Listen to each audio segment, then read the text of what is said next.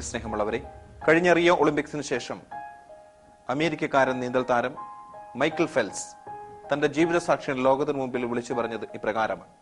രണ്ടായിരത്തി പതിനാറിലെ Rio Olympics ആണ് ഞാൻ ദൈവത്തെ കണ്ടുമുട്ടിയ ഒളിമ്പിക്സ് എന്ന്.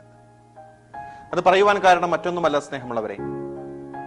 രണ്ടായിരത്തി പന്ത്രണ്ടിലെ ലണ്ടൻ ഒളിമ്പിക്സിന് ശേഷം ഇവന്റെ ജീവിതം എന്ന് പറയുന്നത് കുത്തഴിഞ്ഞ പുസ്തകം പോലെയായിരുന്നു. ഇവന്റെ ജീവിതത്തിലേക്ക് ഒത്തിരിയേറെ അധാർമികതകൾ കടന്നു വന്നതിന്റെ പശ്ചാത്തലത്തിൽ പല പ്രാവശ്യം പോലീസ് സ്റ്റേഷനിൽ കയറിയിറങ്ങേണ്ടി വന്നു. അവൻ ലോകത്തിന്റെ ആ മായയിൽ കുടുങ്ങിക്കൊണ്ട് ജീവിതത്തിനെ അവസാനിപ്പിക്കാനായിട്ട് ശ്രമിക്കുകയാണ്. അവൻ ഇപ്രകാരമാണ് ജീവിതത്തെ അവസാനിപ്പിക്കാനായിട്ട് ശ്രമിച്ചത്. കാര്യരമ്പിന്റെ ശക്തിയുള്ള തന്റെ കായിക ശേഷിയുള്ള ശരീരത്തെ പട്ടിണിക്കിട്ടുകൊണ്ട് അങ്ങനെ അത് നിർജീവമാക്കിക്കൊണ്ട് ജീവിതം അവസാനിപ്പിക്കുക എന്ന ലക്ഷ്യമായിരുന്നു അവന്റെ മുമ്പിൽ ഉണ്ടായിരുന്നത് ഇതറിഞ്ഞുകൊണ്ട് ഒരു സുഹൃത്ത് അവന്റെ അടുത്തേക്ക് കടന്നു വന്നിട്ട് പറഞ്ഞു മൈക്കൽ നീ രക്ഷപ്പെടണം നീ തിരിച്ചു വരണം നീ റീഹാബിലിറ്റേഷൻ സെന്ററിലേക്ക് കടന്നു വരണം. നീ ജീവിതത്തിലേക്ക് തിരിച്ചു വരണമെന്ന്.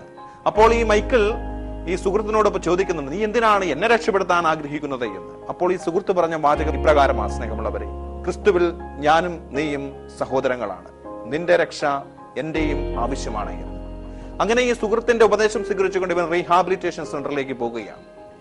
റീഹാബിലിറ്റേഷൻ സെന്ററിൽ ട്രീറ്റ്മെന്റ് നടക്കുന്നതിനിടയിൽ ഈ സുഹൃത്ത് മൈക്കിളിന് ഒരു പുസ്തകം കൊടുക്കുന്നു. അത് മറ്റൊന്നുമല്ല വിശുദ്ധ ബൈബിളാണ്.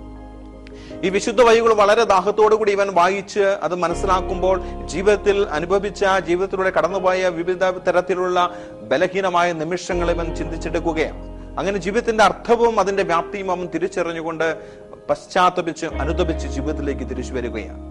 റീഹാബിലിറ്റേഷൻ സെന്ററിൽ നിന്ന് അവൻ തിരിച്ചു വന്നപ്പോൾ ആദ്യം സുഹൃത്തിന്റെ അടുത്ത് ചെന്ന് ഈ മൈക്കിൾ ആ സുഹൃത്തിനെ കെട്ടിപ്പിടിച്ചുകൊണ്ട് കരഞ്ഞുകൊണ്ട് നന്ദി പറഞ്ഞു. തുടർന്ന് അവന്റെ ജീവിതത്തിൽ അത്ഭുതങ്ങൾ നടക്കുകയാണ്. തന്നെ ഒൻപതാം വയസ്സിൽ ഉപേക്ഷിച്ച തന്റെ മാതാവിനെ ഉപേക്ഷിച്ചു പോയ തന്റെ പിതാവിനെ അന്വേഷിച്ച് കണ്ടെത്തി. ആ പിതാവിനെ തന്റെ ഭവനത്തിലേക്ക് സ്വീകരിച്ച് മാതാപിതാക്കന്മാരോടൊപ്പം ജീവിതം തന്റെ ബാല്യകാല കൂട്ടുകാരിയെ വിവാഹം കഴിച്ച് രണ്ടായിരത്തി പതിനഞ്ചിൽ ഒരു കുഞ്ഞിന് ആൺകുഞ്ഞിന് ജന്മം നൽകി. അങ്ങനെ രണ്ടായിരത്തി പതിനാറിലെ റിയോ ഒളിമ്പിക്സിൽ അഞ്ച് സ്വർണ മെഡൽ നേടി. അങ്ങനെ മൊത്തം ഒളിമ്പിക്സിൽ ഇരുപത്തെട്ട് സ്വർണ മെഡൽ നേടിയ പറക്കുന്ന മത്സ്യമാണ് ഈ മൈക്കിൾ ഫെൽസ് സ്നേഹമുള്ളവരെ അനുതാപത്തിലൂടെ രക്ഷയിലേക്ക് പ്രവേശിക്കുക. ഈ അൻപത് നോമ്പിലൂടെ കടന്നു പോകുമ്പോഴും നമ്മുടെ ജീവിതത്തിലെ എത്രമാത്രം അനുതാപത്തിന്റെ കേന്ദ്രങ്ങളിലേക്ക് കടന്നു പോകണമെന്ന് നാം തീർച്ചയായിട്ടും വിചിന്തനം ചെയ്യണം. അത് അനുതാപത്തിലേക്ക് കടന്നു വന്നുകൊണ്ട് രക്ഷയിലേക്ക് നമ്മൾ തിരിച്ചു വരുവാനായിട്ട് ആഗ്രഹിക്കണം. അതിനായി ഈ അൻപത് നോമ്പിൽ നമുക്ക് പരിശ്രമിക്കാം. അതിന് സർവശക്തനായ ദൈവം നമ്മെ അനുഗ്രഹിക്കട്ടെ. ആമേൻ.